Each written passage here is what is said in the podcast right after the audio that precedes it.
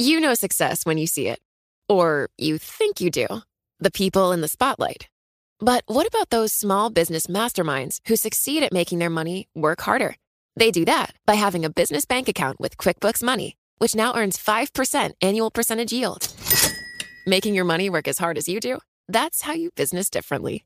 Learn more about QuickBooks Money at quickbooks.com slash 5APY. Banking services provided by Green Dot Bank, member FDIC. Only funds and envelopes earn APY. APY can change at any time. The countdown has begun. From May 14th to 16th, a thousand global leaders will gather in Doha for the Qatar Economic Forum powered by Bloomberg. Join heads of state, influential ministers, and leading CEOs to make new connections, gain unique insights, and uncover valuable opportunities in one of the world's most rapidly rising regions. Request your invite for this exclusive event at QatarEconomicForum.com. You're listening to Bloomberg Law with June Grosso from Bloomberg Radio. For survival comes from planet itself. A cry that can't be any more desperate or any more clear. And now, a rise of political extremism, white supremacy, domestic terrorism that we must confront and we will defeat. President Joe Biden was clear about the importance of his environmental agenda in his inaugural speech. And then just hours later, he kickstarted his ambitious climate goals by rejoining the Paris Climate Accord, rescinding the construction permit for the Keystone XL oil pipeline, and directing federal agencies to review the Trump administration's environmental rollbacks of the past four years. Joining me is environmental law professor Pat Parenteau of the Vermont Law School. Pat, let's talk about Biden's first steps. How important is rejoining the Paris Accord, and have we missed a lot of time?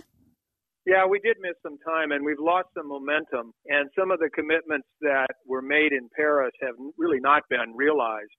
And China has not followed through as aggressively as they had indicated when Obama negotiated with Xi Jinping before Paris. So we've lost some momentum and some time, but nothing that we can't recapture if we can move fast enough. Biden now has to come up with what are called the nationally determined contributions, which is basically our commitment to reduction in greenhouse gases by 2030. So before the end of the year, because the next meeting of the COP parties to the convention is in Glasgow, Scotland in November. So, you know, he's got Kerry, he's got Gina McCarthy, he's got a real strong team. In fact, I've never seen a stronger team focused on climate throughout his entire cabinet. So he's got the people, he's got the ideas. A lot of what he needs to do, he can do through executive orders and through rulemaking. But of course, rulemaking by EPA and others will take time. But he's got to come up with this number for 2030 for how we're going to reduce our carbon and other greenhouse gas footprint. And he's got to convince the other nations of the world that it's real, that he can make it happen, either through his own authority or somehow working with Congress now that the Democrats at least have a slim, really, majority in both houses.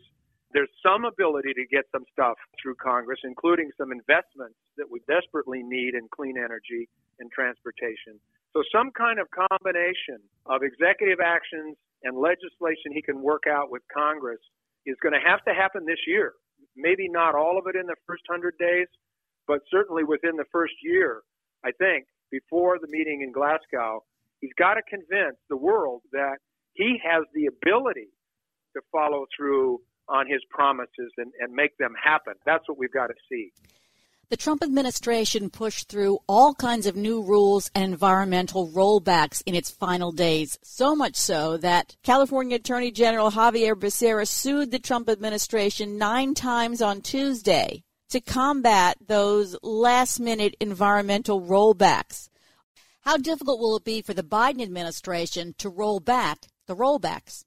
Well, the, the last minute rollbacks that just have happened within the last literally few weeks Biden can freeze. In fact, his chief of staff has already announced an executive order freezing all of those rollbacks for now.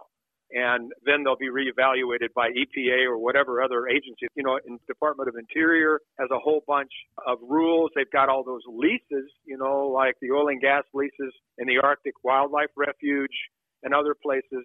So there are a lot of sort of immediate things that Biden can put a hold on and then reconsider and drop eventually or change one or the other. The ones that are more difficult, obviously, are the rules that have already taken effect, like the power plant rules. The good news there is this amazing decision from the D.C. Circuit Court yesterday, 185 page opinion, trashing the Trump power plant rules, throwing them out completely, sending EPA back to square one, which gives the Biden administration a terrific opportunity to, to redesign what used to be the Clean Power Plan. I think we're going to see something somewhat different, maybe a lot different from the Clean Power Plan.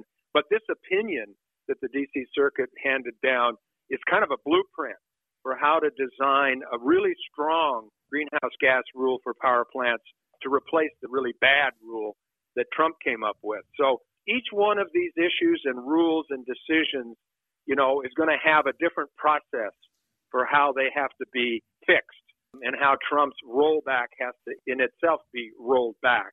So it's going to take time and it's going to have to be done carefully, but it can be done.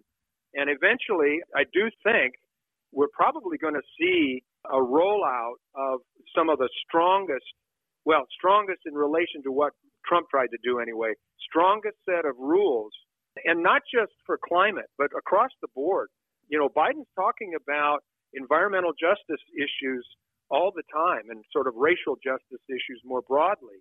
So, one of the things I expect to see is increasing protection for these communities of color that have been disproportionately affected by pollution for way too long.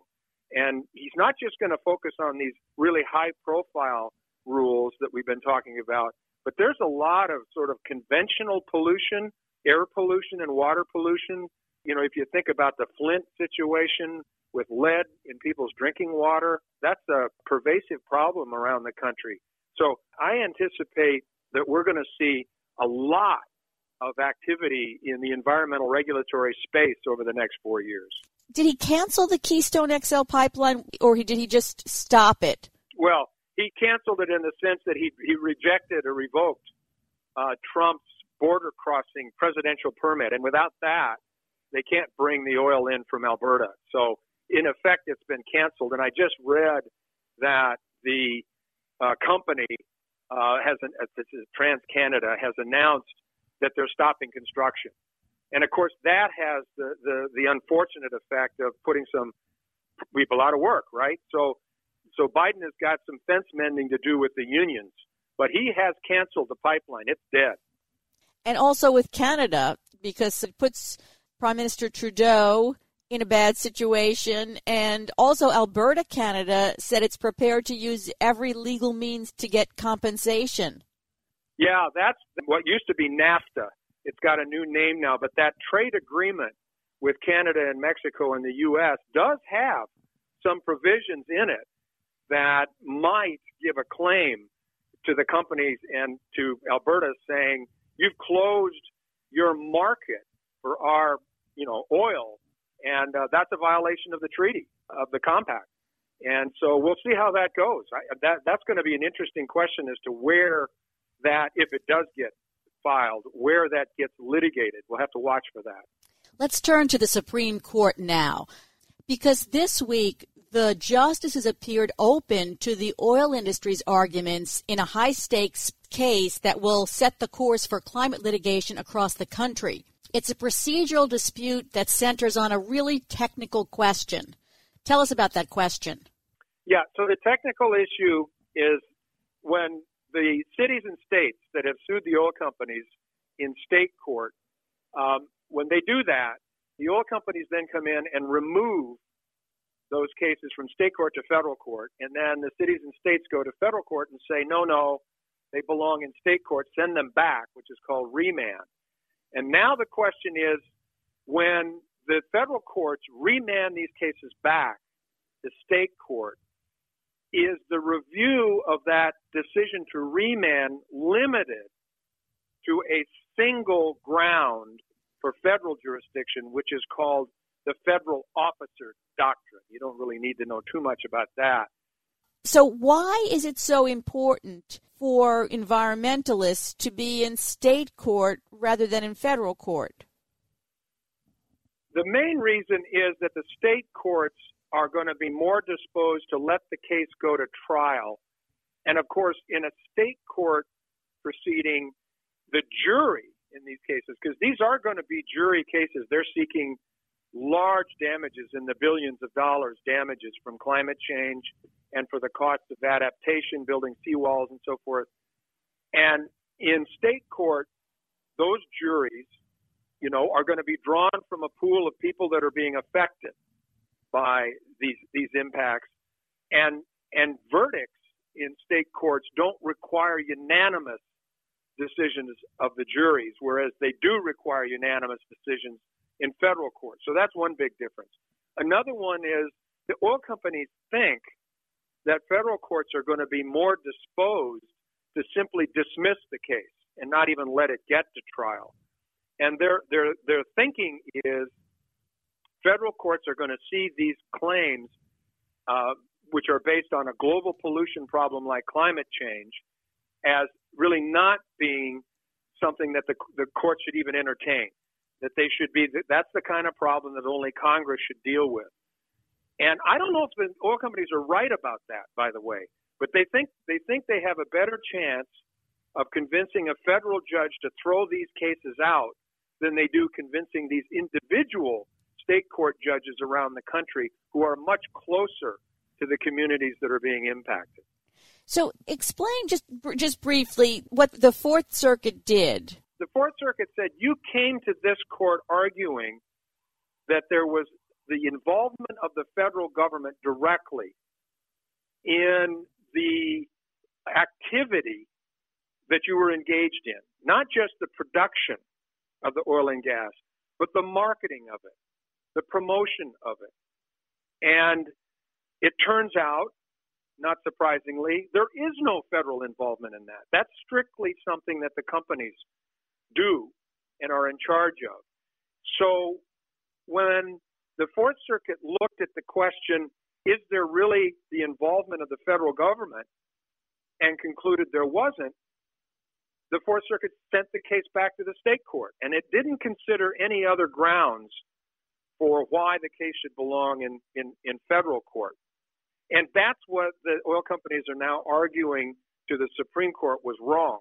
They're saying the Fourth Circuit should have let us make a bunch of other arguments for why the case belongs in federal court. And so that's what the, that's the narrowest question the Supreme Court has to decide. Are they going to let the oil companies make more arguments for why the cases belong in federal court or not? That's that's all that's at issue um, in the Baltimore case. It, it doesn't get to the the real question: is there liability uh, uh, for what the oil companies have done? The Supreme Court argument it was pretty clear that none of the justices were interested in that, in, in trying to reach the ultimate merits of the cases, uh, or even in issuing a sweeping decision that all of the cases belong in federal court. There was no no support for that argument from the oil companies that I could hear. So, what did you hear? Uh, what did you hear from the justices as to where they stand on this? I do think it probably looked, there's only eight justices because Alito has recused himself because he owns a bunch of Conoco oil stock.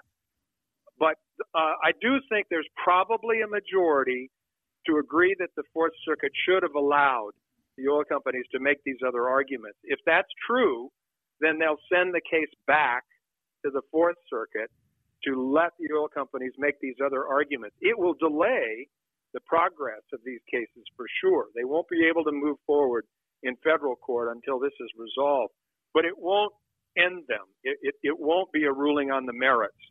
Uh, it'll, it'll be a delay. It'll be costly. Uh, it'll be costly for both, by the way, the oil companies and the cities and states. Maybe the oil companies have more money, you know, to spend on this litigation than anybody. I don't know. But it, it will be costly and it will take time, but it's not going to be the end of the cases for the textualists on the court, for example, Kavanaugh, is it all about the meaning of the word order?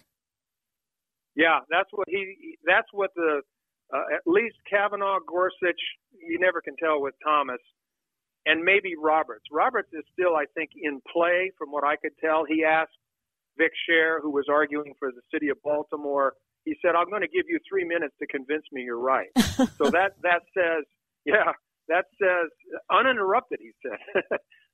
so that says that he's, he's uncertain. Uh, uh, which is, you know, an opportunity to convince him. So we'll have to see.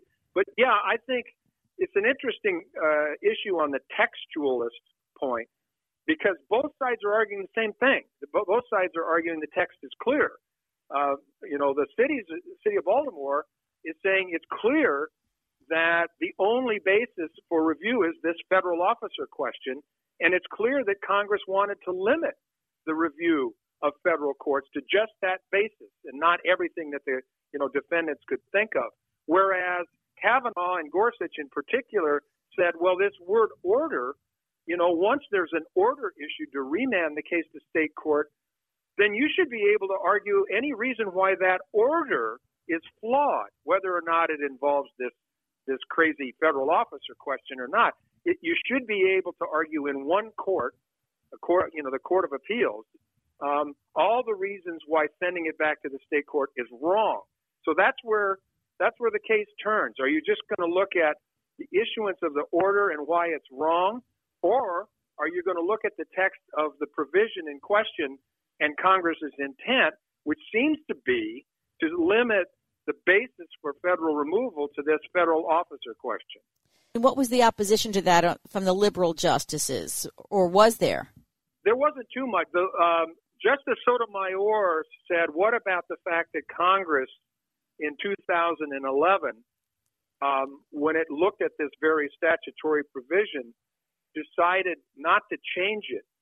And the backdrop to that, as everybody was arguing, was a whole bunch of circuit court decisions that were consistent with what the city of Baltimore is now arguing. Again, that review is limited to this single question of federal officer, and you can't bootstrap a whole bunch of other arguments into that. So both Sotomayor and Kagan were, were you know, asking what I call softball questions um, to Vic Sher, the, you know, the counsel for the city, um, and they they just let Vic, you know, roll out uh, his whole argument, and then after that they said thank you. So they were trying to give, you know, the the counsel for Baltimore every opportunity to explain why their reading of the statute was consistent with Congress's intent. That's the way I read it. Thanks for being on the Bloomberg Law Show, Pat.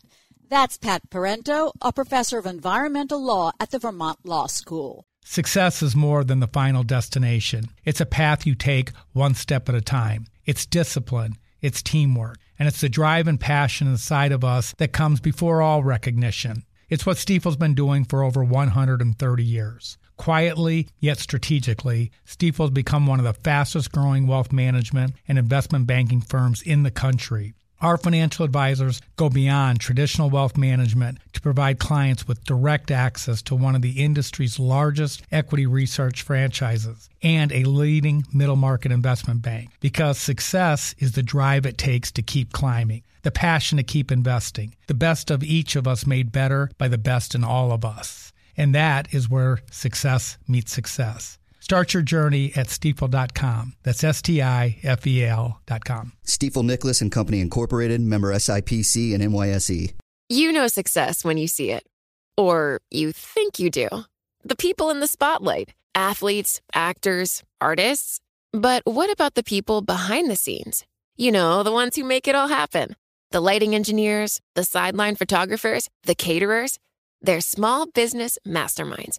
And if there's one thing they have in common, it's making their money work harder. That's why they have a business bank account with QuickBooks Money, where they are now earning a generous 5% annual percentage yield. Yes, 5% APY. Making your money work as hard as you do? That's how you business differently. Learn more about QuickBooks Money at quickbooks.com slash 5APY. Banking services provided by Green Dot Bank, member FDIC. Only funds and envelopes earn APY. APY can change at any time.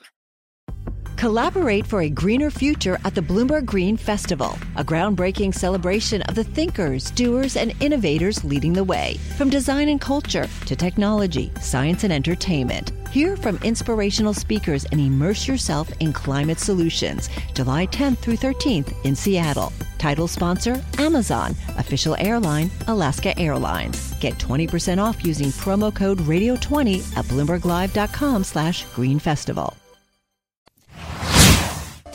A fight dating back two decades finally reached the Supreme Court this week. Should the Federal Communications Commission be allowed to relax the limits on the ownership of local broadcast stations and newspapers, even though it could lead to a wave of consolidation? Justice Neil Gorsuch said that the rules are outdated. We're stuck with rules from the 1970s that 20 years ago, 25 years ago, Congress said were outdated. And when when is the FCC going to be able to try an experiment. But the Third Circuit Court of Appeals had blocked the changes and ordered the FCC to study the impact easing the rules could have on female and minority ownership in the media industry. One problem seemed to be the lack of evidence of what might happen, something Justice Stephen Breyer found frustrating. Why, in heaven's name, did you not, or groups that support you, given the tremendous number of people who I'm happy are interested in this.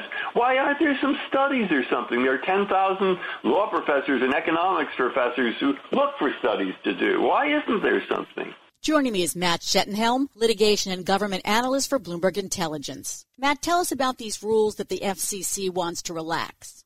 So this case involves rules that in some cases have been around since the 1970s that limit how many stations, both TV and radio stations, that a broadcast company can own in a local market. So for example, the New York market or the Chicago market. And for years, broadcasters have been pushing the FCC to loosen those rules to make the situation more competitive with media like the internet. And so this case is really about the FCC's repeated efforts to ease up those rules and let stations own more stations in a local market and also own multiple forms of media. The FCC rules have long restricted the ownership of both newspapers and broadcast stations, as well as the ownership of radio and TV stations by the same company. Now, the same three judge panel of the Third Circuit Court of Appeals has been preventing the FCC from loosening its ownership restrictions for something like 20 years. Why? Yeah, that's the remarkable thing about this case is that the same three judge panel has hung on to the case for, as you said, over 17 years. And it's really been two judges of those three, and there's always been one of the three dissenting. And the main reason has been that these two judges have said that the FCC hasn't done enough to look at how relaxing its rules would impact diversity of ownership. The FCC has long said that one factor it takes into consideration is how broadcast stations would be owned by females and minorities. And latching onto that, these two judges have said, since you consider that important, FCC, why aren't you doing more? To ensure that there is ownership. And these two judges have effectively said you're not doing enough. And until you do more to ensure that sort of ownership, we're not going to let you relax the rules.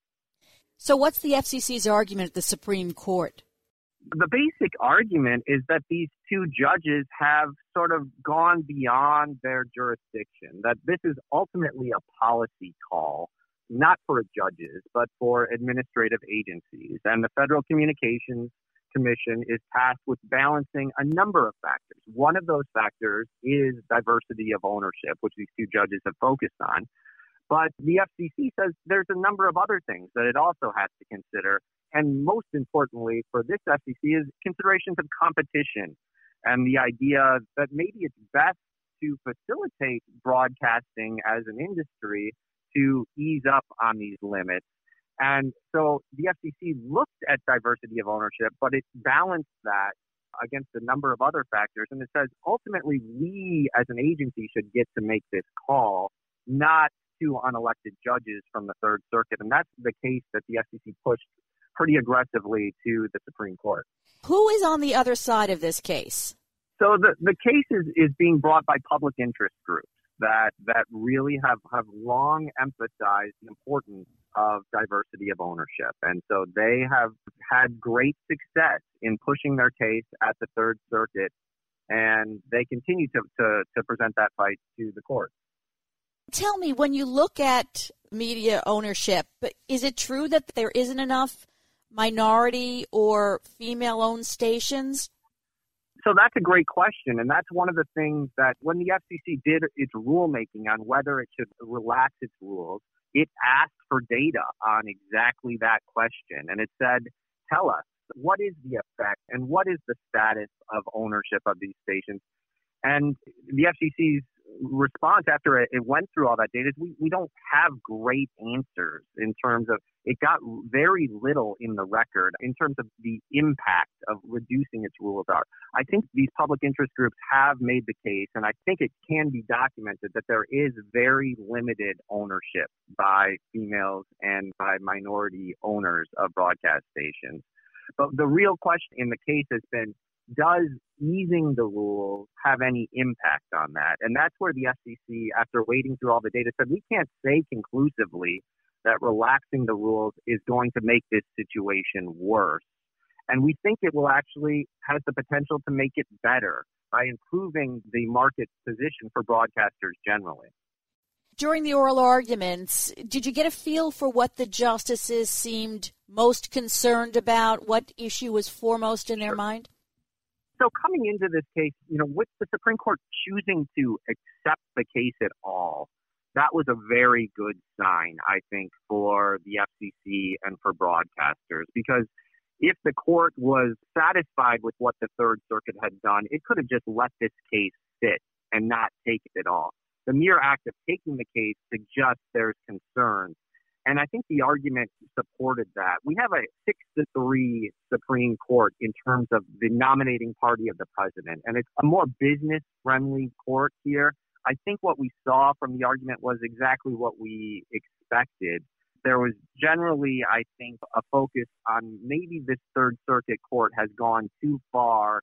To be sure, there was some sympathy from Justices Sotomayor and Kagan with the public interest group's position here but it's very difficult to see that position earning five votes on the Supreme Court. And I saw very little from the conservative side of the Supreme Court in terms of their questions to suggest that there will be five votes to support the Third Circuit here. So, uh, in fact, it seems as if Justice Neil Gorsuch was pretty direct in saying that the rules are old. He said, We're stuck with rules from the 1970s that 20 years ago, 25 years ago, Congress said were outdated. He seemed pretty vehement about the point. Exactly. And I think that position is going to carry a lot of weight with the conservative side of the court such that it's a very uphill argument for the public interest group to prevail. I do think there's a possibility of a dissenting opinion from Justice Sotomayor, potential Justice Kagan joining her, maybe Justice Breyer. But when you look at the other six justices on the court, it's difficult to envision any of them jumping on board with that position. So it's not impossible, and the oral argument doesn't assure anything about the outcome, and sometimes we're surprised. But right now, in terms of likelihood, you would say that the FCC and the broadcasters are in a pretty strong position. So, what happens now that Joe Biden is president? I mean, President Trump had this focus from day one on deregulation, and Joe Biden has a different kind of focus. So, what happens at the FCC? That's exactly right. So the next step will be Joe Biden will name his own FCC chairman. Trump's FCC chairman, Ajit Pai, is stepping down now. And it will be a difference in approach from this FCC. I don't think the primary focus will be easing ownership rules. I think it's going to be a focus on the sorts of issues that came up at the court this week. Encouraging diversity of ownership is going to be a big focus for this FCC.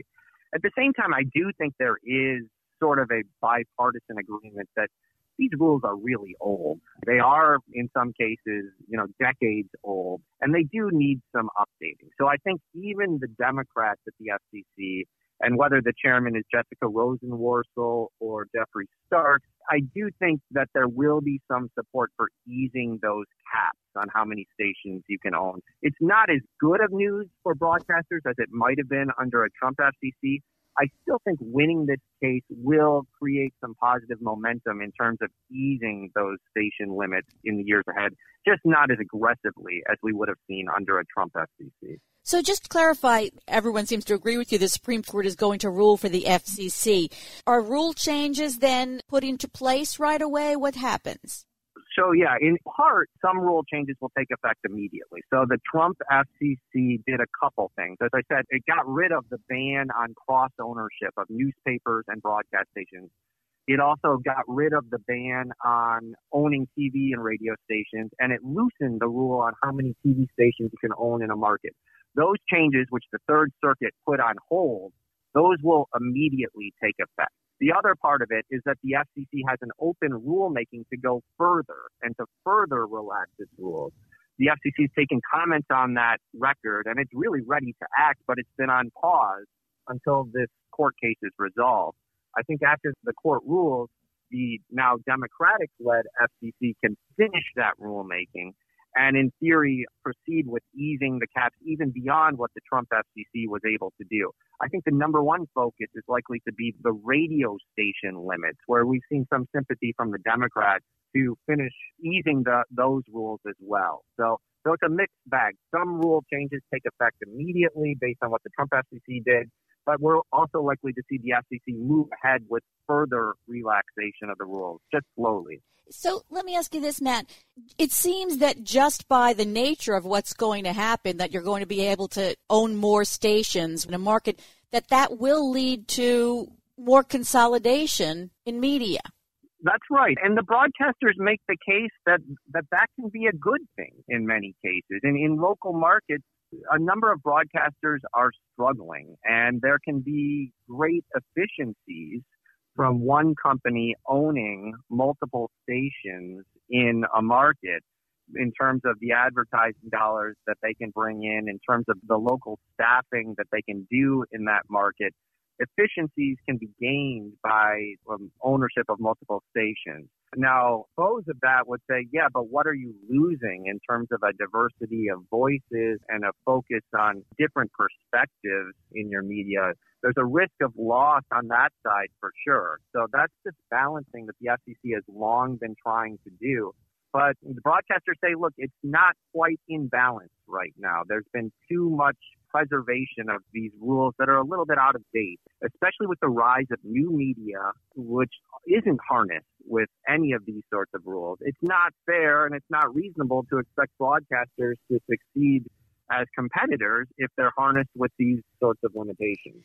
Were the, the stations involved here, the broadcasters involved here, were they what's considered conservative media? Is this a victory for conservative media? I don't think I would say that. I think this is all broadcast stations, uh, all companies that own broadcast stations. So it, it really doesn't divide along political lines. This is the entire industry. The National Association of Broadcasters supported this case. And so this is really a victory for broadcasting. And it's not a victory yet. We need to see what the Supreme Court says, but this would be a victory for the industry as a whole because it, it gives the industry more freedom to move ahead with, as you said, consolidation. But what they would emphasize is the efficiencies in delivering their service that they've been unable to, to provide in recent years under these limitations. Thanks, Matt. That's Matt Schettenhelm, litigation and government analyst for Bloomberg Intelligence. And that's it for this edition of the Bloomberg Law Podcast. I'm June Grosso. Thanks so much for listening. And remember, you can always get the latest legal news on our Bloomberg Law podcast. You can find them on Apple Podcasts, Spotify, and wherever you get your favorite podcasts. You're listening to Bloomberg.